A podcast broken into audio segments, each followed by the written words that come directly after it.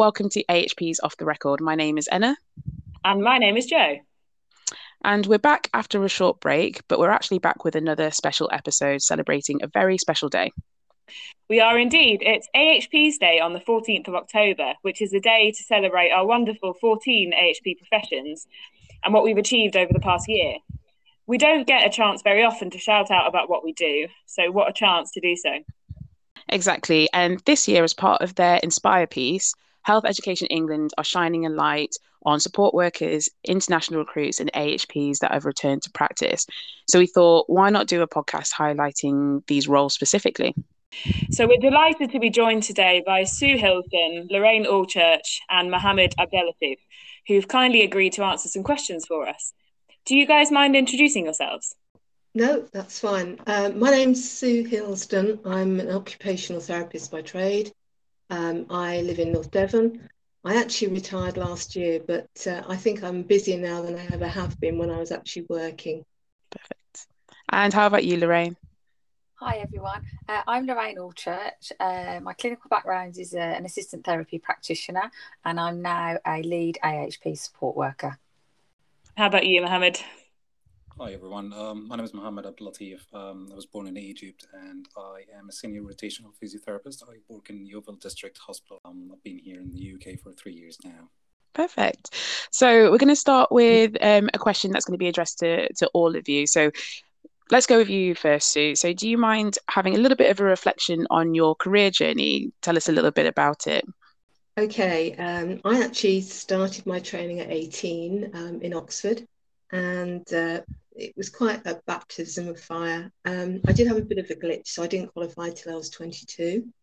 Um, I did start the classic way in the district general hospitals, trying to get uh, some experience in in various rotations. But I was definitely drawn to working in the community, and um, I really liked that opportunity of working with people in their own home, in their environment, and very much with person centered care.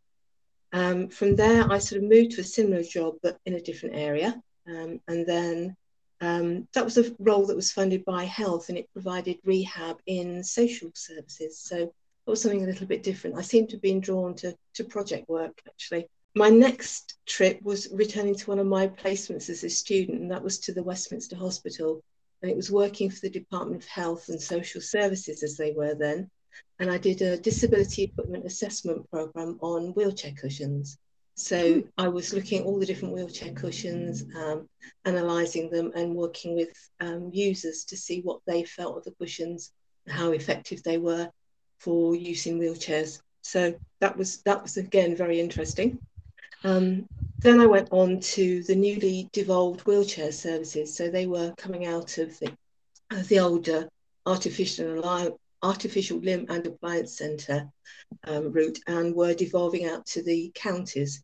So I worked in East Berkshire and then moved across to Milton Keynes, which was an incredibly dynamic service because the users were very vociferous and very clear about what their needs were. And it was fantastic because it was very much person centered, very much working with a whole range of people who felt very disenfranchised up until that point. So that was really fantastic. That also gave me the opportunity to do a lot of lecturing, teaching, um, which again I found was really fantastic.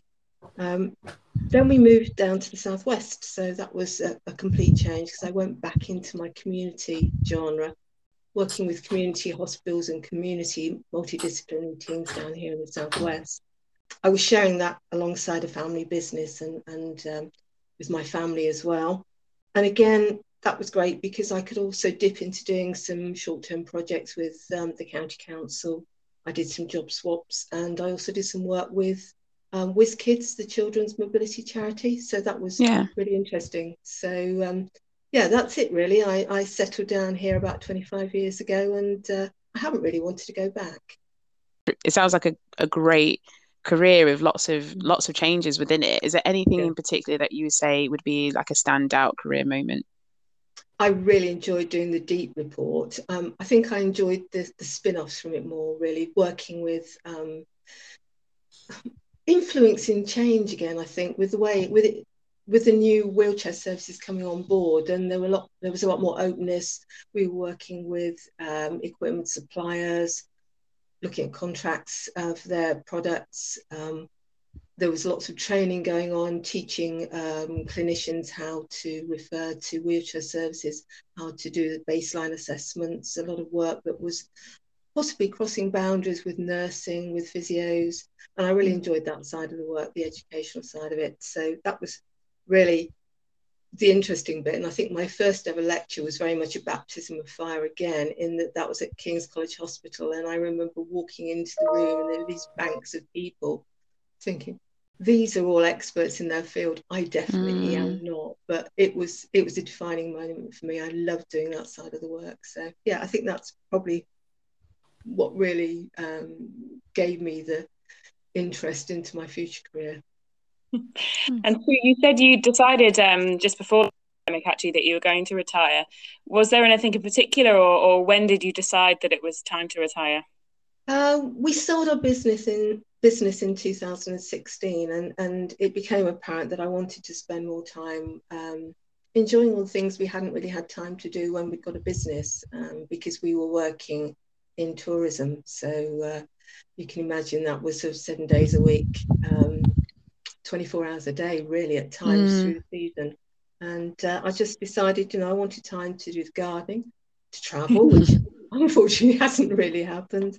Um, and I decided to go really, I think, after I'd done 40 years of clinical practice. So that was literally March 2020. And I retired, and about three weeks later, everybody went into lockdown. So uh, I shared my early retirement with everybody else, doing all the things that um, they wanted to do and that I now had the time to do.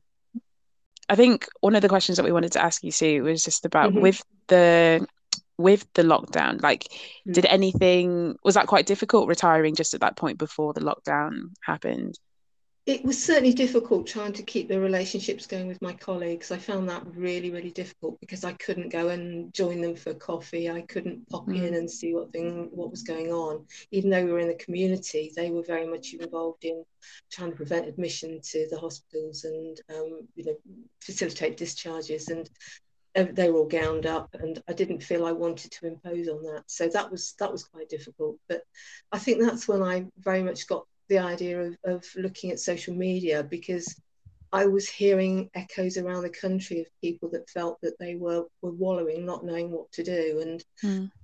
I found, you know, some very precious friendships came out through certainly through Twitter and through social media of people that had, were experiencing what I was experiencing, but also people who were already in the professions and were were almost looking for a, a voice in the wilderness. And I felt that doing the retired AHPs really was very much a way of supporting the whole gamut of, of people within the AHP professions, right away from student through to people who are looking to retire or looking to return to the professions.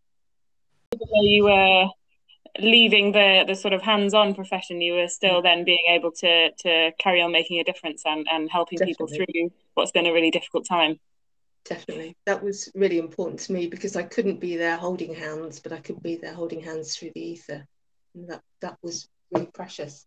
And, and I'm privileged that people took that on board. Good. Well, we're grateful because that means that we got to speak to you. So thank you for that. thank you.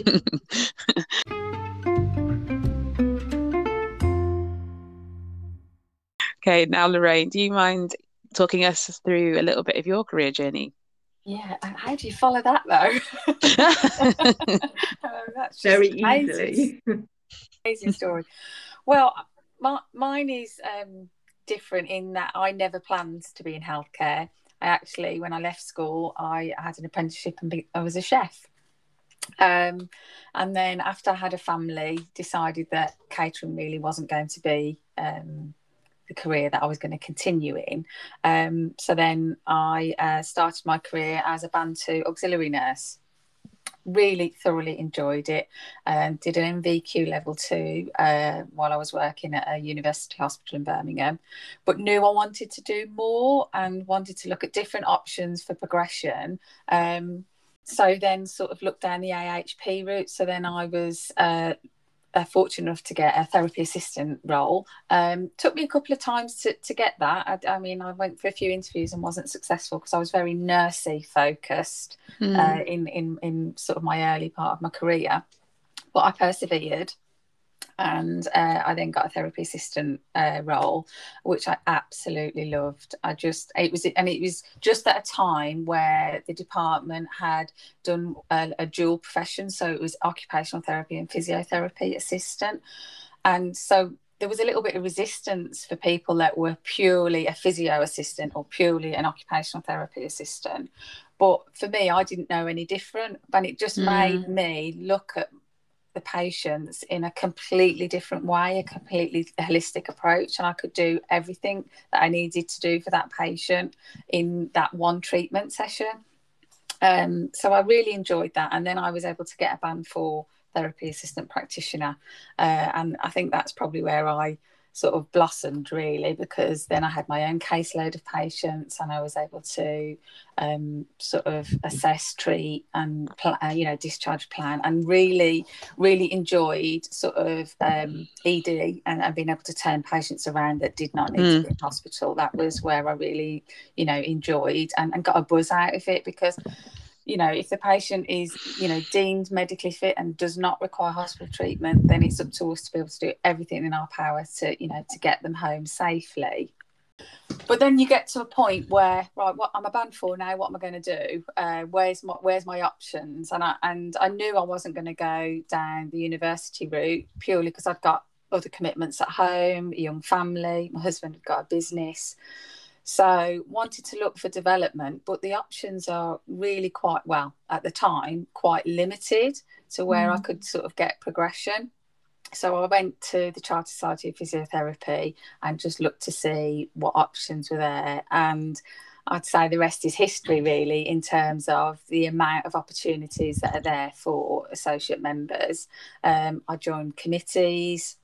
I got on the ARC review uh, committee. I then got appointed onto the annual reps conference agenda committee. Uh, appointed to that for four years, uh, which is amazing really to be able to contribute to that as a collective. I learned so much being part of a committee, and each each and every person that is in that committee has got a different different background they've got different um, sort of opinions and and you're challenged to, to think collectively not in your own voice um, the other highlights to that was that whatever I learned outside of my trust, I was then able to bring back into my clinical work and in, mm. in you know the people that I met, experiences that I had. Um, then linked into Twitter, and that again opens up a whole new whole new sort of wave of um, meeting, you know, meeting people, connecting, and seeing what other opportunities are out there. Really. So, with all my connections, with all the sort of things that I was doing around development of support workers and wanting to really develop, I then got the opportunity to go for the lead AHP support worker um, secondment, which is a band five post secondment for uh, 12 months, uh, which I was fortunate enough to get in uh, December, and then the second wave came. Mm. so it was, it was, it was paused for a little while because um, all secondments were stopped within our trust quite mm. rightly um, while we all supported clinical practice um, and you know so I then started my role in about mid March and that's been a huge learning curve it's not it's not you know it's so much to so different to clinical practice but equally really exciting to see um, the opportunities are there and not just for occupational therapy and physiotherapy support workers across that all AHP services because what I've you know reaching out to people and trying to to connect and build networks across mm. AHPs there's a lot of services that perhaps don't have you know as much sort of um, connectivity that perhaps therapy, OT, and physio do. Um, the services might be a lot smaller, so they'll have less support workers within their departments. So that that's a challenge in itself, really, being mm. able to connect and, and and build a network. But I'm really enjoying it, and I'm really enjoying the future of you know what it will bring. Can you tell us a bit more about your um, about your role, sort of what it entails, and what what sort of things you're trying to do with your role? Yeah. Um, so initially, it, I'm I'm doing a baseline sort of scoping of, of what AHP support workers are within our trust. Find out what their training needs are. Find out existing training that they've had they have in place um, so that can really shape what we're going to do moving forward um, i've got a couple of projects that i'm working on as well um, so I'm currently doing what's called a blended role project, and and that is where I've scoped out some areas where I think that this role could work well in, and that is in frailty, um, acute stroke and acute medical unit. And it's where clinical support workers can have an additional therapy competency, and that's around um, mobility, uh, occupational therapy, speech and language, and dietetics are coming on board as well. So mm-hmm. we've got some training sessions and a competency pack. Um, that is just being signed off yesterday. So that was mm-hmm. that was a big win because again, that's something that I've not done before. Um, but it, it's it's really interesting work. It's got really good engagement across the services that really want this for their staff. Um, the, the staff that have been on on the training really enjoying it. They're mm-hmm. enjoying that sort of opportunity to learn how they can contribute to you know patient care and the the rehabilitation as well. The other bits that I'm doing is I did the first ever uh, AHP support worker study day uh, within our trust. Um, it was a virtual event, but we were able to get um, external speakers, internal speakers, and presentations. And again, the feedback from that has just been phenomenal in terms of how staff felt inspired, empowered, engaged, you know, invested in stuff that has never really been there for the unregistered workforce. And it's really nice to be able to sort of shape that and give them the opportunity.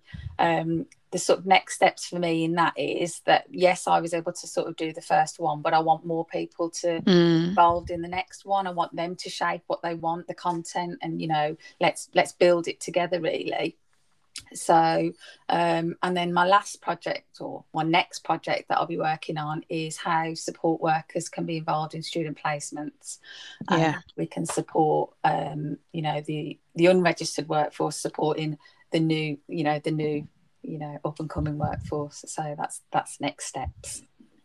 You're doing so much. It's amazing no, but it's amazing. Yeah it's i love just... it I really, really love it. From from coming from where it really stemmed from was, I suppose, if I think back, this all came from there's got to be more than 30 minutes in service training. There's got to be more development. What what is it? And and if it wasn't there, I had to go and grab it myself. And, that, and that's not being disrespectful to the colleagues that I work with. It just never been done. So mm-hmm. it was, you know, let's go and see what there is. And it's just a bit of a snowball effect from there, really. I think what it does highlight though is the fact that I think I've, I've definitely worked with therapy assistants have been like, what next? And I think what you're showing is there is a lot that you can do. There's a lot more that's next. And that's reassuring, I think, for a lot of people who may not know what those next steps are. So that's that's yeah. amazing. Yeah. And i think the key thing is as well that if, if you don't want to go down the registered route that's fine. There's still plenty we can do. There is loads of stuff out there. It's just tapping into it isn't it? Mm. 100% thank you. So you did you followed that up pretty well lorraine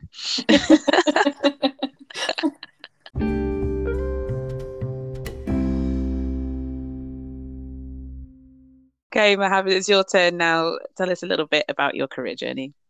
Um, well, yeah, I um, I studied uh, the basic science of physiotherapy in Egypt, and I was graduated in 2007. Um, I worked for a couple of years uh, in, in Egypt with pediatric rehabilitation, and then I traveled to America, uh, New York specifically, in 2012. It was a big, big change for me, um, big challenge as well.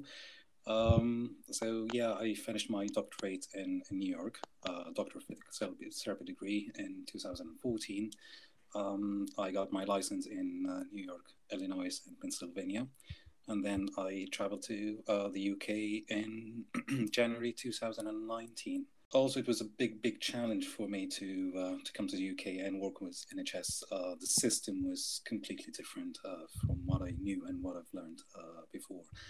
So I came as a rotational uh, physiotherapist uh, in Yeovil District Hospital. I had a few rotations in reablement, uh, frailty, orthopedic, acute medical rehab, and finally I'm in respiratory uh, at the moment. So yeah, in, in, in America actually, um, part of what, what I've been doing, uh, uh, or most of what I've been doing in, in Egypt and America, it was rehabilitation, uh, neuro- neurology or MSK, as, as you call it in here. Um, I've done some support for my colleagues in, in America as well, uh, because I noticed we had like a, when, when I first traveled, it was a small community and they had no support. So I started like a network for everyone. And at the moment, we have like a group of more than 500 people now. Uh, and any anyone is traveling to America, they go to that group and they can ask questions about jobs, how to work, where to find a place to live, things like that. So it's very supportive uh, mm-hmm. there and willing or willing to travel. Um, I started something similar here in the UK as well to support the Egyptians who speak same language, uh, share the same profession. Uh, numbers aren't the same. Uh, we're about 15 here across the UK. Uh, so yeah, um, that's something I've, I've been doing. Um, yeah, and uh, yeah, and that's that's pretty much it. And and how did you find the process of transitioning from working in in firstly Egypt and then and then America and then in the UK, the, the sort of process of getting your registration, um, I know you said that adapting to the, the ways of the NHS is a bit of a um, a bit of a change. Well, yeah, yeah. Well, actually, each, each step was, was was a bit challenging. So moving to America was, was my first place to travel uh, from from Egypt. So uh, language, English itself was was was a a challenge. Culture was a challenge. Uh, the paperwork to get the uh, registration, you know, there's there's a process. You start uh, from Egypt to get the documents first, and then you have to have an exam. So you have to, if, if you have to study for that exam, and you have to take that exam, and you have to pass to get the license, uh, which was challenging. Um, here in the UK, also I had a similar process, but I didn't have an exam. Um, it, it was smooth, uh, smooth process. It was it was okay. Um, to be honest, also when I first started working, it was really challenging understanding the system, how it works.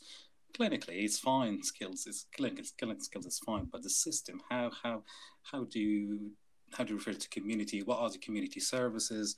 Uh, how how does the system work? So it took some time to digest it uh, with the support of um, my manager. So I had mentorship. Um, I had uh, buddies had friends to ask. So that all supported uh, to understand the system. And um...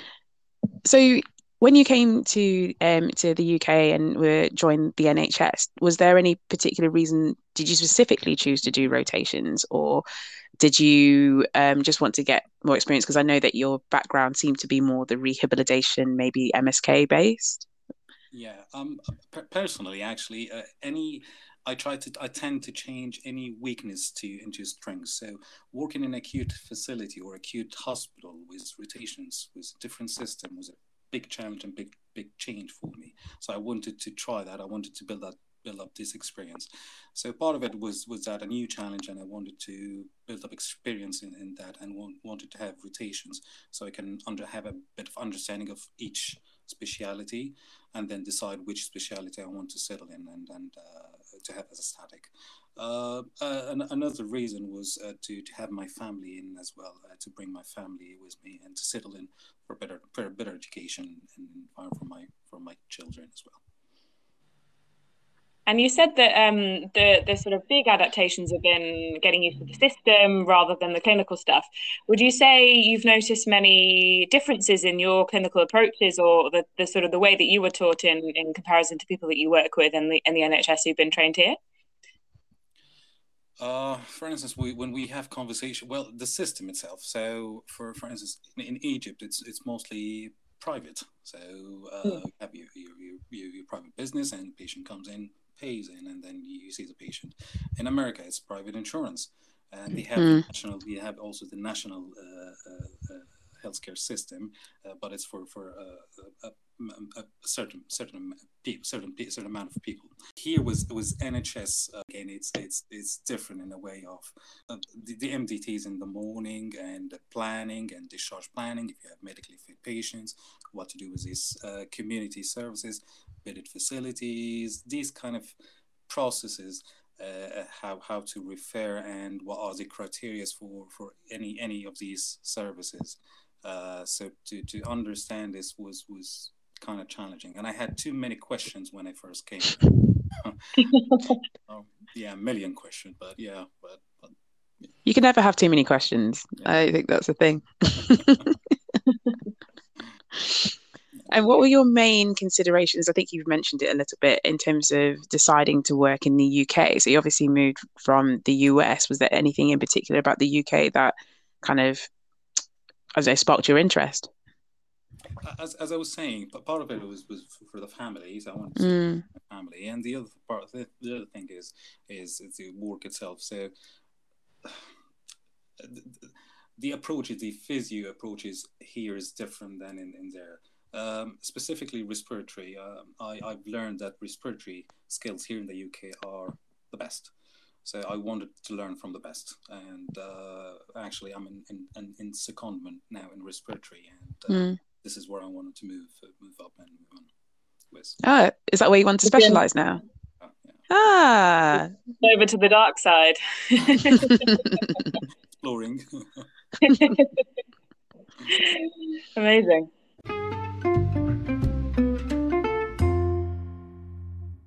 I think we can move on to the next set of questions then. Thank you all for those summaries of your career so far. It's really interesting to hear um, where you've all been and where you've all come from, and just sort of the differences in in um, what you've done and, and, where you're going. So that's really awesome.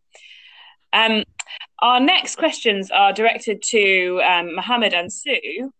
Um, and we wanted to find out whether your career has turned out as you expected. Um, so, Mohammed, whether it as you expected so far, and Sue, sort of reflecting on your career as a whole, whether you ended up where you thought you might do when you were starting out. Um, so, I'll go to you first, Sue. Mm, I, I didn't really have any clear clear plans of what I wanted to do. Um, it, has been pretty organic, really. Um, I, I've picked up a skill, I've run with it, I've found an interest. I've gone off on a tangent. I might have come back and picked up different elements of, of those skills and interests. So um, the only thing that I regretted, I, I did go to New Zealand and the plan was to try and work over there for a while, but that didn't happen. I was fairly early on in my career and I didn't have the um, experience that they would have liked from me at the time. So I came back to the UK and, and here I am still. But uh, I think that's the only thing I regret about my career. Um, I was very definitely a phys person, very definitely community. Um, the thought of going back into district general hospital now just fills, fills me with. I, I don't think it's dread, but I, I think that the pace of, of working in, in district general hospitals in, in acute is um, something for younger people. I shouldn't say that really, but I, I definitely feel that it is. I think you've got to have have a different approach to things. I, I like the way of developing the relationships with my community, with my colleagues. And I absolutely love, I work in, you know, have worked in very rural areas and I love that side of the work that, that you do become part of the community and you become very mm. much a member of a family, which is again is a privilege, and I love that side of things. So, uh, and that's what I found most valuable, I think, from my career. So, yeah, I, I think that's probably where I where I'm from. Really, I'm a community girl. I'm a country girl, really. it sounds like you've worked in in loads of different areas and have a huge amount of satisfaction from your career which is amazing mm. i just wanted to ask if you could turn back time um, are there any particular areas of occupational therapy that you might just be interested to go and have a go i don't know if there's any sort of new developments since you've um, were working in the community that you never got to try out um, I always wanted to do more stroke rehab. That was an area I was very interested in, but um, I ended up going down the route of the wheelchair equipment side of things, and, and that I think has been fantastic. Um, I would have liked perhaps to be a bit more of um, a little bit more involved in the profession as such at an earlier stage. This is a much later stage where I'm starting to look more globally at, at how the profession functions. Um, so not really. I think the areas of practice I've had have, have been very fulfilling.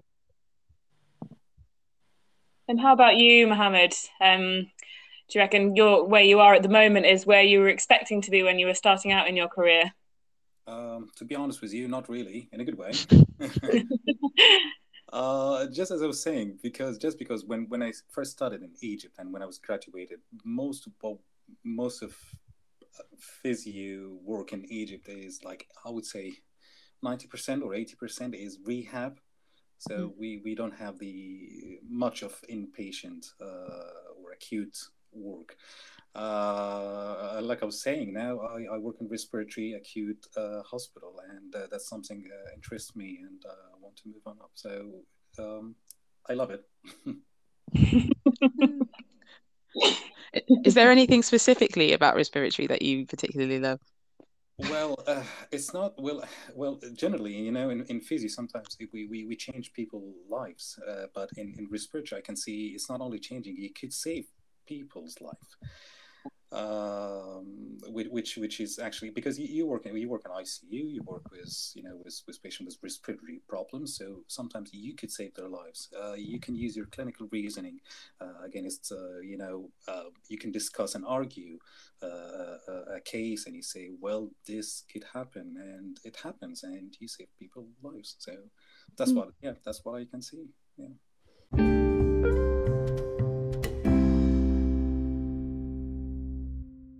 Now, for you, Lorraine, can you tell us a couple of, or maybe some of the maybe more common misconceptions about support workers? And also, is there any particular job roles that support workers do that people may not necessarily expect? Yeah, I, th- I think misconceptions. There's there's probably there's probably a lot. that that's a, a, podcast in itself. Um, um, but um, I think for me, it, it's certainly around um, professional development and actually, you know, getting support workers to believe that they can do it and there is plenty of opportunities there. We, you know, we can be part of service improvement. And, you know, I think often things happen and then it's brought back to the team or it's brought back to the assistants when actually they're just as much part of that team and should be involved in that service improvement and probably have some really good ideas as well so I think that's that's definitely an area to to, to myth bust um, that service improvement, quality improvement is is should be a whole team approach and and involve. And actually your support workers can lead on those projects as well. They're often the people that have been in the service maybe the longest. If you're thinking about rotational staff and you know sort of people that are moving up the bandings your assistant workforce are the ones that are there the longest. They probably know the service inside out.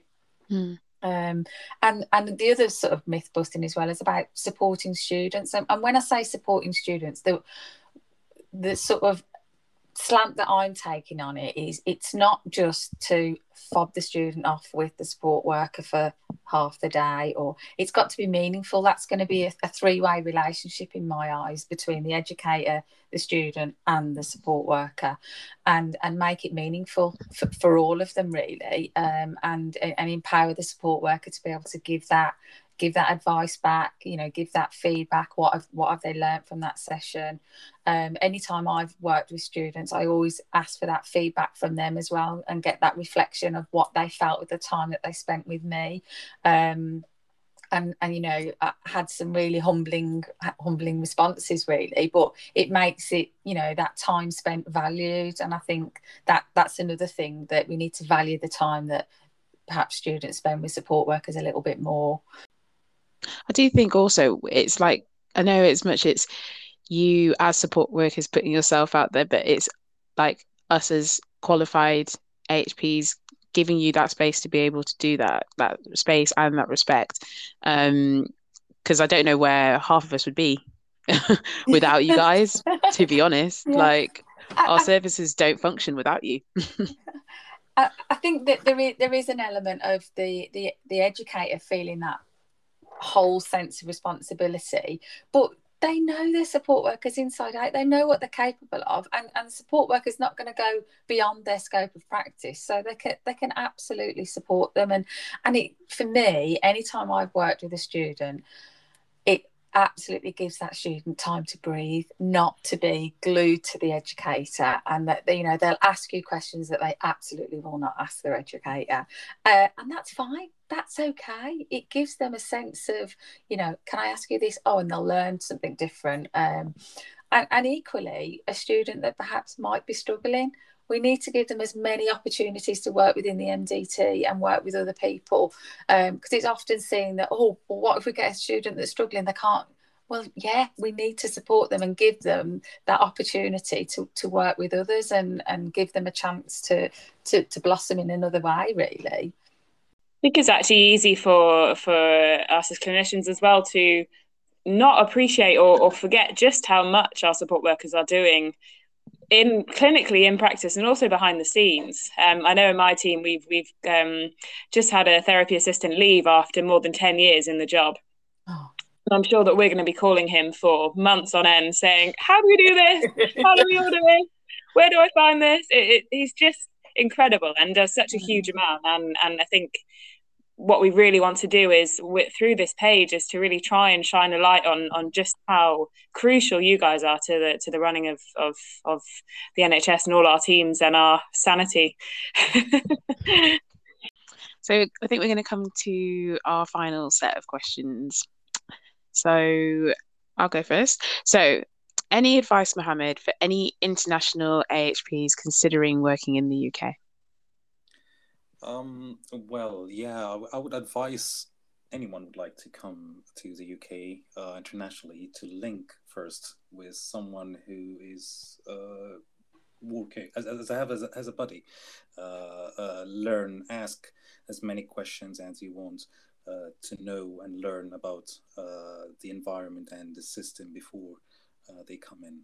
Um, I would also um, suggest if the if there's any like groups or community uh, to link with, uh, linking with communities uh, would support them as well uh, emotionally, uh, so they can function uh, well and, and at work.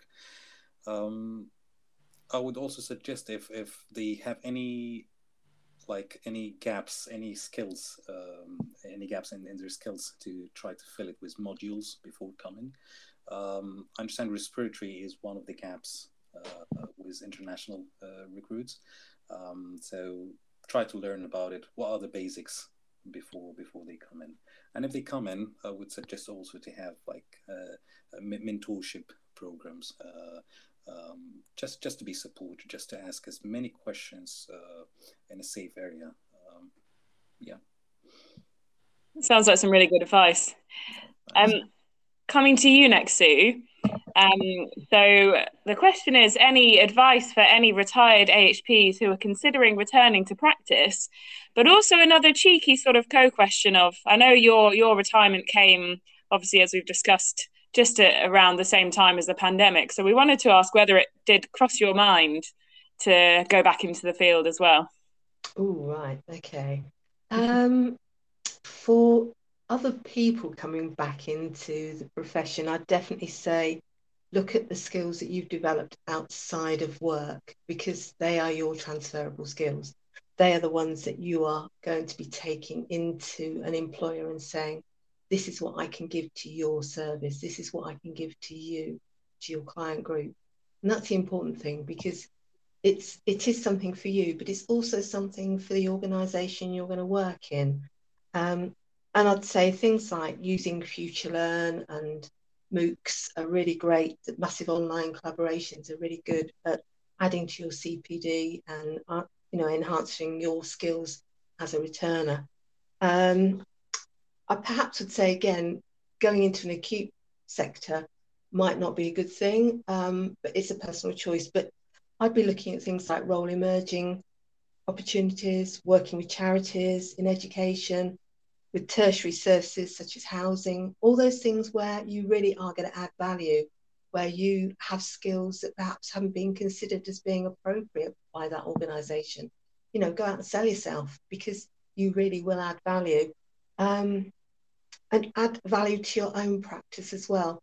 Things that perhaps you can take on beyond if you if you go back into work, but then choose to come back out into private practice, for example, you know, motivation interviewing, health literacy, all those sorts of things, I think are, are things that quite that chime quite readily with me as being skills that I could use in a variety of platforms. Um, and remember that your legacy, your skills really bring insight, you're bringing experience, and you're bringing knowledge to your area of practice. And I think that's so vital. Don't think I have nothing to give. Think, mm. what can I give? You know, and what I have to give is so important because I'm also there, you know, as with our support workers, to support the future generation, to support younger clinicians with my experience and my skills, my life skills and my clinical skills. So I think that's one thing I would say. As for me going back, I certainly don't think I could go back to face to face client work. Um, I've moved on, I think. Um, mm. If I did, it would be short term, it'd be project work, it would be where I could dip in, step back, and it would keep my interest going. I, I don't want to get into the mundanity of the nine to five routine again, really. Um, I'm enjoying what I'm doing too much. Um, hmm. And I'm actually just going to do um, a project with the district, the county council and Plymouth Uni um, in doing a role emerging placement and I'm having two students on and I'm offering long arm supervision. So that's coming up and I'm quite uh, I'm quite proud of the fact that I've been asked to do it because the person that's asked me has never met me, but through Twitter we've had conversations. Um, and uh, much like uh, Carrie Biddle, who uh, has, I think, introduced us all, you know, I, again, I value those connections, and I'm I'm you know, pleased to be able to bring my skills back into the profession and to support you know returners and to support people who are entering into the profession. So that's really good. Um, mm. Yeah, so I'm also doing volunteering. I'm also supporting family and I am gardening, and I'm hoping to get back to doing my garden to traveling again. But, yeah. no, I, I don't want to go back to work, but I'm quite happy doing what I'm doing. Thank you. Good. and then just lastly, it's you, Lorraine. So, any advice for anybody who is considering becoming a, an AHP support worker? Do it. um, yeah, I mean, I would say that definitely engage with your professional body. That has definitely opened up a huge amount of opportunities for networks, CPD, um, mentoring, coaching. Any of those things will will definitely um, springboard you in, in, in, your sort of early early years or any part of your career, really. Um, but I think those things I didn't really think about early on. And if I'd have known about them, it certainly would have helped me in those moments where I was thinking, oh, what's next? What's for me? sort of thing. So I would definitely say engage with uh, as many networks and, and your professional body as quickly as you can, really. I think that's all from us, really. So thank you guys so much for joining us. It's been really amazing talking to all and hearing more about you and such a great opportunity to bring it all together um, and line up with with plans for AHP's Day. So thank you so much. Thank you. Thank you.